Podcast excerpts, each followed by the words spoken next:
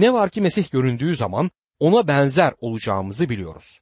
Bu harika bir umuttur. O bize baktığı zaman bizden nasıl birini ortaya çıkartacağını görür. Çok şükür ki Tanrı henüz benimle olan işini bitirmedi.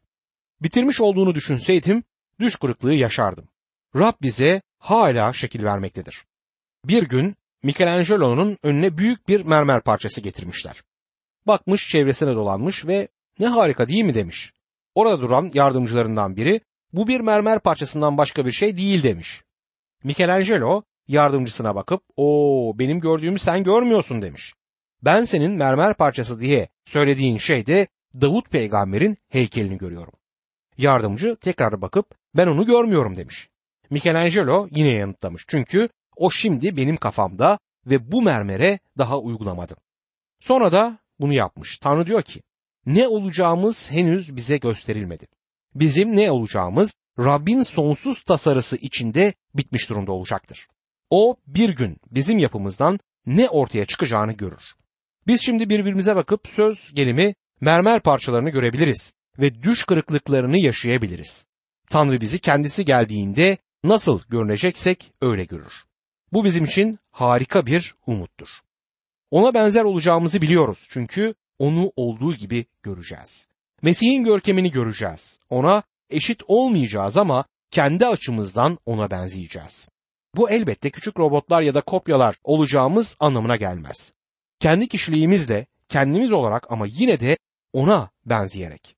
O bizim kişiliğimizi asla ortadan kaldırmayacak. Biz tam eşit olmasak da onun gibi olabileceğimiz bir yere getirecektir. Cennette herkesi seviyor olacağız. Gerçekten güzel. Harika olanı da orada herkesin beni sevecek olması. Bu büyük değişimi dört gözle inanlı beklemelidir. Evet, her gün zafer dolu bir yaşamı sürdürmesek bile buna doğru yürüyoruz. Zaferle dolu bir imanlı yaşamı olağanüstü imanlara özgü değildir. Tüm Mesih imanları için Mesih'in isteğidir. Elçi Paulus Korint'teki Mesih imanlarına yazarken onların ne kadar büyük sorunlar içerisinde savaş verdiğini bildiği halde 2. Korintliler 2. bölüm 14. ayette bizi her zaman Mesih'in zafer alayında yürüten, onu tanımanın güzel kokusunu aracılığımızla her yerde yayan Tanrı'ya şükürler olsun diye onları teşvik edebildi. Evet kardeşim, zafer bizim gücümüze dayanmıyor. Tanrı'nın gücüne dayanıyor. Efesliler 4. bölüm 13. ayette sonunda hepimiz imanda ve Tanrı oğlunu tanımada birliğe, yetkinliğe, Mesih doluluğundaki olgunluk düzeyine erişeceğiz der. Göksel Baba bizi bu noktaya getirmek için çalışır. 1. Yuhanna 3. bölüm 2. ayette Sevgili kardeşlerim daha şimdiden Tanrı'nın çocuklarıyız ama ne olacağımız henüz bize gösterilmedi. Ancak Mesih göründüğü zaman ona benzer olacağımızı biliyoruz. Çünkü onu olduğu gibi göreceğiz der. Bu Mesih'teki yaşamın diğer bir teşvik edici yönüdür. Buna benzer başka bir şeyin olduğunu da sanmıyorum. Rab bizde başlamış olduğu işi sonucuna vardıramayacak olsaydı hiçbir umudumuz kalmazdı. Oysa Yuhanna diyor ki biz Rabbin çocuklarıyız ve bizi tam istediği şekle sokmak için gereken her şeyi yapacaktır. Bu bizim için en değerli umut kaynağıdır. Evet Tanrı'nın benimle işi henüz tamamlanmadı. Bu nedenle bana karşı sabrın taşmasın kardeşim. Bir bayan Mesih'e ilişkin tanıklığını verirken şunları söyledi. İnanlar sırtlarına şöyle yazmalılar. Tanrı lütfunun yapabileceği en iyi şey bu değil. Bunu ben de yazdırmalıydım sırtıma. Benimle olan işi Tanrı'nın henüz bitmedi. O yüzden bana sabır gösterin. Aklıma gelmişken söylemek isterim. Ben de sana karşı sabrı sürdürüyorum. Çünkü biliyorum ki Tanrı'nın seninle de işi henüz bitmedi. Şimdi kurtuluş umudumuz var. Onun bizde başladığını tamamlayacak olan odur. Filipeliler 1. bölüm 6. ayette. Sizde iyi bir işe başlamış olan Tanrı'nın bunu Mesih İsa'nın gününe dek bitireceğine güvenim var der. 1. Selanikler 5. bölüm 9. ayette ise çünkü Tanrı bizi gazaba uğrayalım diye değil, Rabbimiz İsa Mesih aracılığıyla kurtuluşa kavuşalım diye belirledi der. Tanrı bizleri öfkeyle yargılamak için seçmedi. Bu herkese kesin bir bilgi olmalıdır ama kimileri bazı noktaları atlar. Tanrı bizi yargı günü için seçmedi. Büyük sıkıntı dönemi için bizleri belirlemiştir. Bu yargı zamanı ve kilise buna katılmayacak. Çünkü Mesih yargımızı üstlendi. Belki şöyle düşünüyorsun kardeşim sen çok iyisin ve inanlar topluluğuyla birlikte sen de alınanlar arasında olacaksın. Hayır, kurtarılacak kadar iyi biri değilim ama Tanrı beni lütfuyla kurtardı ve o inanları bu dünyadan alacak ve ben de en iyi inanlarla birlikte alınacağım. İşte Tanrı'nın lütfu budur. Rabbimiz İsa Mesih aracılığıyla kurtuluşa erişmek için Tanrı bizi yargıya atamadı. Büyük sıkıntı dönemine ama Rabbimiz İsa Mesih aracılığıyla kurtuluşa atadı. 1. Selanikler 5. bölüm 10. ayette Mesih bizler için öldü. Öyle ki ister uyanık ister uykuda olalım onunla birlikte yaşayalım. O gelmeden önce ölsek de o gelene dek yaşasak da onunla birlikte olacağız. Kilisenin büyük bölümü ölüm kapısının öte yakasına geçmiş bulunmaktadır. O gün geldiğinde ilk iman şehidi Stefanos'la elçilerle diğer iman şehitleriyle asırlar arasında Mesih'te tüm uyuyanlarla ve onun ikinci gelişine dek yaşamda kalmış olanlarla eğer sen ve ben hala yaşıyorsak ürünü yukarıya götüreceğiz. Tanrı'ya hamdlar olsun. Onun lütfuyla orada olacağız.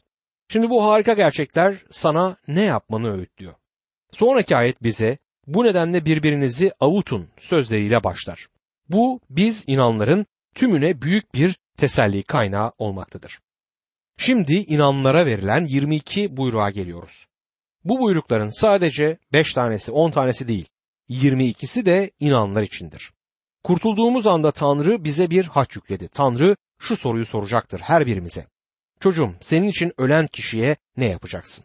İsa Mesih'i kurtarıcımız olarak kabul ettikten sonra Tanrı yaşamımıza ilişkin bizimle konuşmaya başlar. Sürdürdüğü yaşam yolunda Tanrı çocuğu on buyruk altında değildir. İnanlının yaşamını sürdürdüğü seviye bu bölümde de göreceğimiz üzere çok daha yüksek bir seviyededir. Bu buyruklar pratiktir. Bir nevi ayaklarımızla yolun birleştiği yerdedir. Mesih'in gelişini gözlemek harika bir olay ama aynı zamanda dünyanın üzerindeki yaşam yolumuzda yürürken bu çizgiden yürüyebilmek de önemli. Evde, iş yerinde, okulda yürüdüğümüz başka neresi varsa bu konuyu düşünmeliyiz. Rab İsa beni seviyorsanız buyruklarımı uygularsınız dedi. Ortalıktan onun buyruklarını hiç dinlemeyen inanlılar var. İşte 22 buyruk şimdi karşımızda. Ordu komutanının emirleri gibi kısa ve öz. Bu buyrukları okurken askerlik günlerimi anımsarım. Ayık olup savaş giysisini kuşanmamız 8. ayette az önce bize söylenmişti. Şimdi buyruklar verilir ve sınıflandırılmış gibi de görünmektedirler. Belirli buyruklar diğerleriyle ilişkilidir. 1. Selanikler 5. bölüm 11. ayet. Bunun için şimdi yaptığınız gibi birbirinizi yüreklendirip ruhça geliştirin der. İlk buyruk birbirinizi avutmaktır. Anlamı iman yaşamında birbirinizi teşvik edin, cesaretlendirin demektir. Birbirinizin yükünü, sorunlarını, acılarını paylaşın. Sorunu olan kardeşin yanında olun, ona cesaret verin. İkinci emir ise birbirinize karşı yapıcı olundur. Selanikli inananlar bunu yapmaktaydılar. Elçi Paulus'un da dediği gibi. Yapıcı olun demek birbirinizi bina edin, geliştirin demektir. Sen ve ben bir ekip olacağız ve birbirimizi Tanrı sözünde bina edeceğiz. 1. Selanikler 5. bölüm 12 ve 13. ayetler. Kardeşler aranızda çalışanların, Rab yolunda size önderlik edip öğüt verenlerin değerini bilmenizi rica ederiz. Yaptıkları işten ötürü onlara sınırsız saygı, sevgi gösterin. Birbirinizle barış içinde yaşayın diyor. Buradaki üç buyruk bir aradadır. Saygıyla davranın demek onları tanıyın, kabul edin anlamına gelir. Elçi Paulus bunları Selanik'e yazdığında oradaki bir soruna da işaret etmekteydi. Paulus onların aralarında bir aydan az bir zaman yaşamıştı. Onları Mesih'e kazanmış, onlara öğretide bulunmuştu. Bir kilise orada başladı. Paulus aralarına gidip İncil'i vaaz etmeden önce orada inanlı yoktu. Elçilerin İşleri 17. bölüm 2 ve 3. ayetlerde bunu anlıyoruz. Şöyle yazar. Paulus her zamanki gibi Yahudilere giderek ard arda 3 şabat günü onlarla kutsal yazılar üzerinde tartıştı. Mesih'in acı çekip ölümden dirilmesi gerektiğine dair açıklamalarda bulunuyor, kanıtlar gösteriyordu. Size duyurmakta olduğum bu İsa Mesih'tir diyordu yazar. Selanik'teki hemen hemen tüm inanlılar aynı tarihte iman ettiler. Aralarında bazılarının öğretme armağanı vardı. Bazılarının vaaz etme, kimilerinde yardım etme armağanı vardı. Her inanlı iman ettiğinde kutsal ruhun belirli armağanlarını alır ve bu armağanlar inanlar topluluğunda ve inanlar topluluğunun gelişmesine, büyümesine, bina edilmesine yardımcı olmaktadır. İnanıyorum ki Selanik inanlar arasında şöyle bir durum söz konusuydu. Öyleyse öyle. Onunla ben aynı gün iman ettik. İnanlı olmadan önceki halini de biliyorum ben onun. O da kim oluyor ki bana öğretmeye kalkıyor. Elçi Paulus burada belirli inanların liderlik yapmak için armağanla donatıldıklarını ve buna saygı duyulması gerektiğini onlara bildirir. Bunu öğüt olarak almalıyız. Bugün de aynı sorunu yaşıyoruz. İnanlar topluluğunda çok az kişi Tanrı'nın onlara verdiği öğretmeni dinlemek ister. İnsanlar kutsal kitabın Tanrı sözü ve her sözün onun sözü olduğuna inandıklarını söylüyorlar. Öyleyse neden bu sözlere itaat edilmiyor? Öğretildiğinde neden dinlenmiyor? Biri bana açık sözlülükte itiraf etti. Kutsal kitaba üst kapağından alt kapağına dek inanıyorum ama kapaklar arasındakinin önemini anlamıyorum. Bu savunması zayıf bir iddiadır. Eğer insanlar kapaklar arasındakini bilselerdi buna inanırlardı. Biliyorum diyor da inanmıyorsan tutumun doğru bir tutum değildir. Tanrı sözüne inanıyorum diyen kişi inandıklarını bilmekle de yükümlüdür. Ve inandıklarını da yaşama sorumluluğuna sahiptir. Bu nedenle Tanrı sözünü öğreten ve vaaz edenlere karşı inanlılar saygı göstermelidir. Şimdi dördüncü buyruğa giriyoruz. Gördükleri işten ötürü onları sevgi çerçevesinde çok üstün tutun der. Tanrı sözünü seven kişilere her zaman hayranlık duymuşumdur. Çünkü böylece dostlarım haline geldiler. Uzun yıllardır çok geniş çevrede sürdürdüğüm hizmetim esnasında Rab'den edindiğim birçok dost için mutluluk duyuyorum. Birçoğu bana evlerinin her zaman açık olduğunu söylüyorlar. Tüm davetleri kabul edemedim elbette ama ne zaman onların olduğu yerde olsam benim için çok hoş şeyler yaptılar. Bana sevgilerini gösterdiler. Bana sevgilerini gösterdiklerinde açığa çıktı ki bu insanlar Tanrı sözünü seven ve ona itaat eden insanlardı. Beşinci buyruk birbirinizle barış içinde yaşayın buyruğudur. Bunların hepsi bir pakete sığdı. İnanlar topluluğunda koşuşturan herhangi birini alamazsın. Bu buyruk herkes içindir. Günümüzde izlenecek bir çobana, vaize çok ihtiyaç var. Böylece barış sağlanabilir ama herkes üstüne düşeni yaparsa ortalıkta bir ahenk ve barış olacaktır. Şimdi 6'dan 9'a dek olan buyruklara bakalım. 1. Selanikler 5. bölüm 14. ayet. Size yalvarırız kardeşler. Boş gezenleri uyarın. Yüreksizleri cesaretlendirin, güçsüzlere destek olun, herkese karşı sabırlı olun. Şimdi boş gezenleri uyarın. Bu doğal olarak 5. buyruğu izlemelidir. Birbirinizle barış içinde yaşayın. Düzensizler diye adlandırılan bu düzenden yoldan ayrılanlar demektir. Düşünceme göre bunlar yalnızlığı seven kişilerdir ve Tanrı'nın yaptığı işi desteklemektense kendi küçük işleriyle uğraşırlar. Kendi dünyalarına dalan kişilerdir bunlar. Elçi Paulus onları uyarmaktadır. Yüreksizleri yüreklendirin. Yüreksiz demekle ne kastedilir? Korkakları demek daha doğru olur. Düşünce özürlülerden burada bahsedilmez. Tanrı için bir şeyler yapmaktan korkanlar var ve onların cesaretlendirilmeye ihtiyacı var. Yani böylelerine cesaret verme ihtiyacı vardır. Bugün birçok inanlı var ki birisi onun boynuna kollarını sarmalı ve kardeş yapabilirsin. Yanındayım ve senin için dua edeceğim demelidir. Cesaret size korkağa benim ne tür tesellim ve cesaretlendirmem olabilir. Ve bazen her birimiz cesaretsizliğe düşebiliyoruz. Korkuyoruz değil mi? Güçsüzleri pekiştirin. Bu sekizinci buyruktur. İmanda zayıf olan kişiler var. Onlar adım atamazlar çünkü küçük bebeklerdir. İmanda zayıf olan kişiler bebek kalmış inanlılardır. Onların büyümeleri gerekir. Ama Tanrı sözünden gereken besini almadıklarından, Tanrı sözüne fazla itaat etmediklerinden büyüyemiyorlar ve bebek olarak kalıyorlar. Yani imanda zayıftırlar. Böylelerinin diğerleriyle yürümeye olanağı yok. Öyleyse onlara yardım etmeliyiz. Onları yerden kaldırmalı, onları sırtımızda taşımalıyız. Herkese sabırlı olun. Herkese karşı sabırlı olun. Bu şu demektir. Soğuk kanlılığını koru. Bu gerçekten zor bir iş. Gerek iş yerinde olsun gerekse diğer ilişkilerde birçok sahtekar, bozuk yaşamlı, kişiliksiz, karaktersiz, üçkağıtçı kişilerle karşılaşıyoruz ki bunlar bizi bir yolla kullanmaya, aldatmaya uğraşıyorlar. Ve sabırlı olmak, soğukkanlılığı muhafaza edip hiddetlenmemek bu durumda zor. Ancak Tanrı bize herkese karşı sabırlı olmamız için buyruk vermiştir. 1. Selanikliler 5. bölüm 15. ayette ise sakın kimse kötülüğe kötülükle karşılık vermesin. Birbiriniz ve bütün insanlar için her zaman iyiliği amaç edinin diyor. Burada 10. buyruğu görmekteyiz. Hiçbiriniz kötülüğe kötülükle karşılık vermesin. Bu bir başka deyişle birbirinizle kavga etmeyin demektir. 11. buyruk birbirinize ve herkese karşı her zaman iyiliği amaçlayın buyruğudur.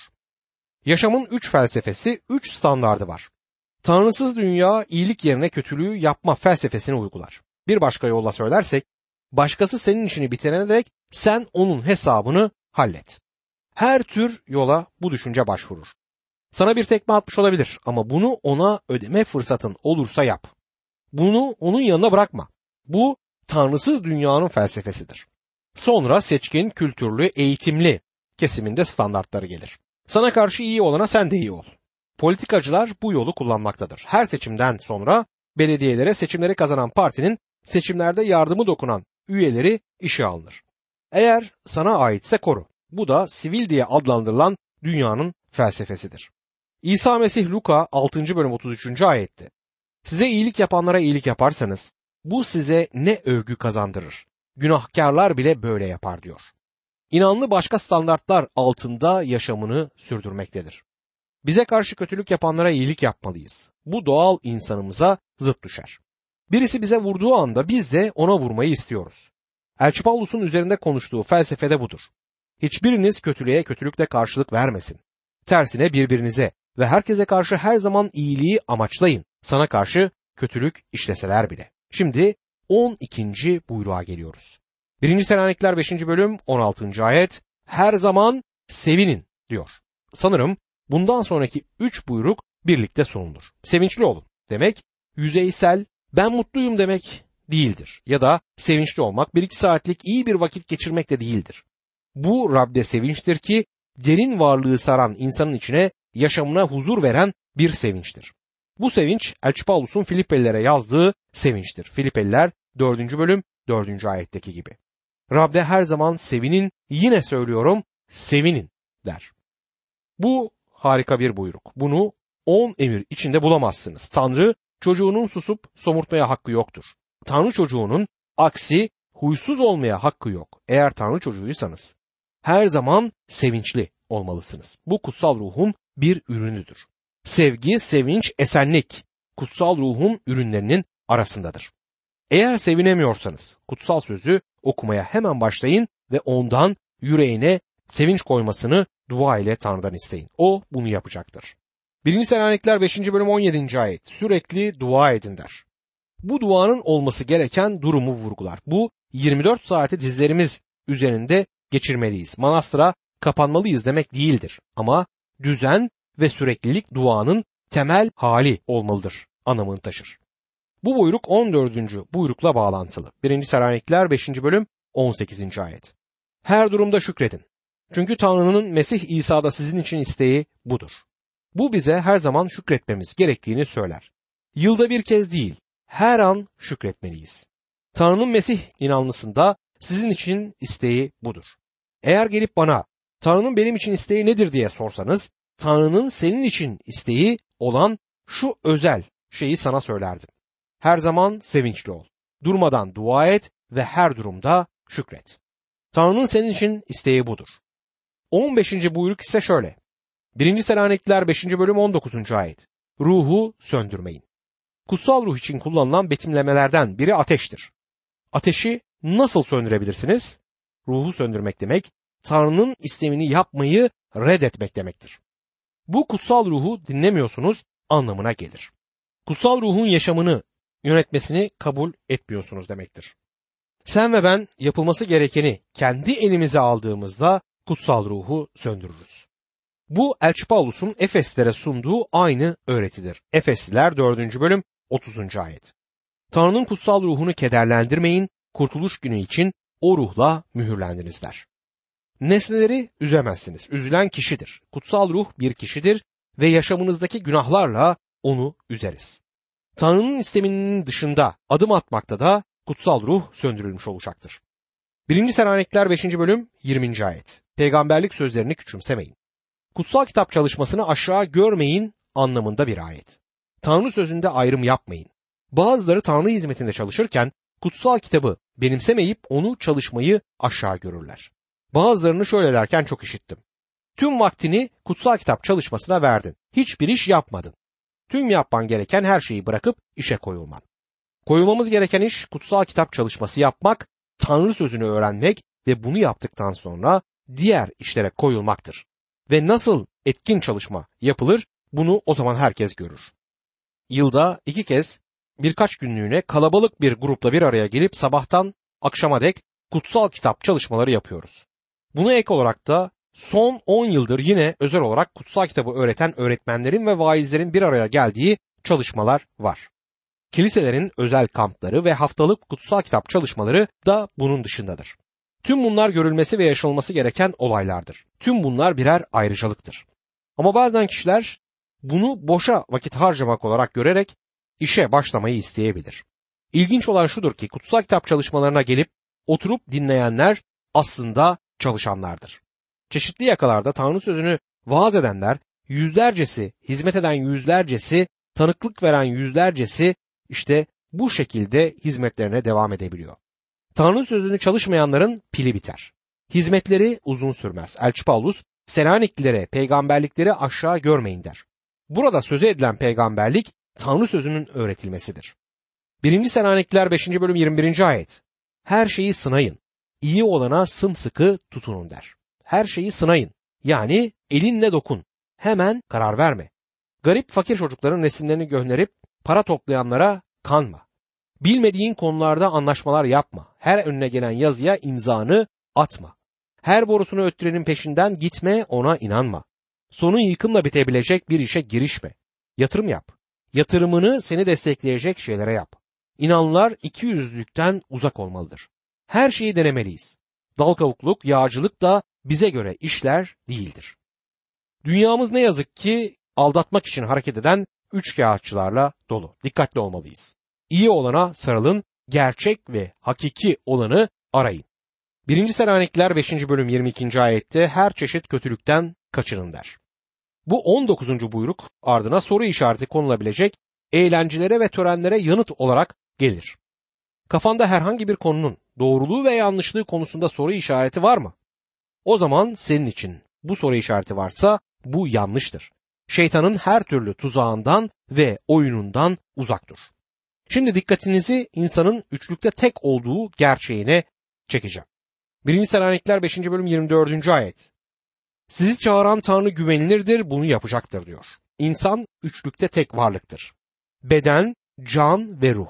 Sizleri tümden kutsasın. Kusursuz değiliz ama olgunluğa eriştiğimiz yere ulaşacağız. Mesih'te bebekler olmayı sürdürmeyeceğiz.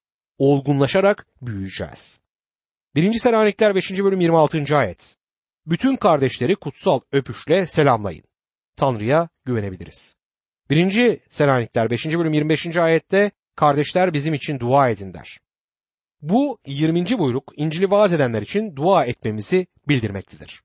Artık Elçi Paulus için dua etmene gerek yok ama benim için dua edebilirsin ve ben bunun için sevinirim. Kendi topluluğunun vaizi için dua edebilirsin ya da tanıdığın diğer vaizler için dua edebilirsin. Onların da buna sevineceğinden eminim. Kardeşlerin, ailen, halkın, başta olanlar, devleti yönetenler için dua edebilirsin. 1. Selanikler 5. bölüm 26. ayette bütün kardeşleri kutsal öpüşle selamlayın der. Bu da bir buyruktur elbette ama unutmayın ki bu öpüşler kutsal olmalı. Elini sıcaklıkla da sıkabilirsiniz bir insanın. 1. Selanikliler 5. bölüm 27. ayette ise Rab adına size buyuruyorum. Bu mektup tüm kardeşlere okunsun der. Bu 22. buyruk ve ben bu buyruğa uydum sizlere bu mektubu okudum. 1. Selanikler 5. bölüm 28. ayette Rabbimiz İsa Mesih'in lütfu sizinle birlikte olsun der. Ben de dua ediyorum sevgili dinleyicim. Rabbimiz İsa Mesih'in lütfu seninle olsun.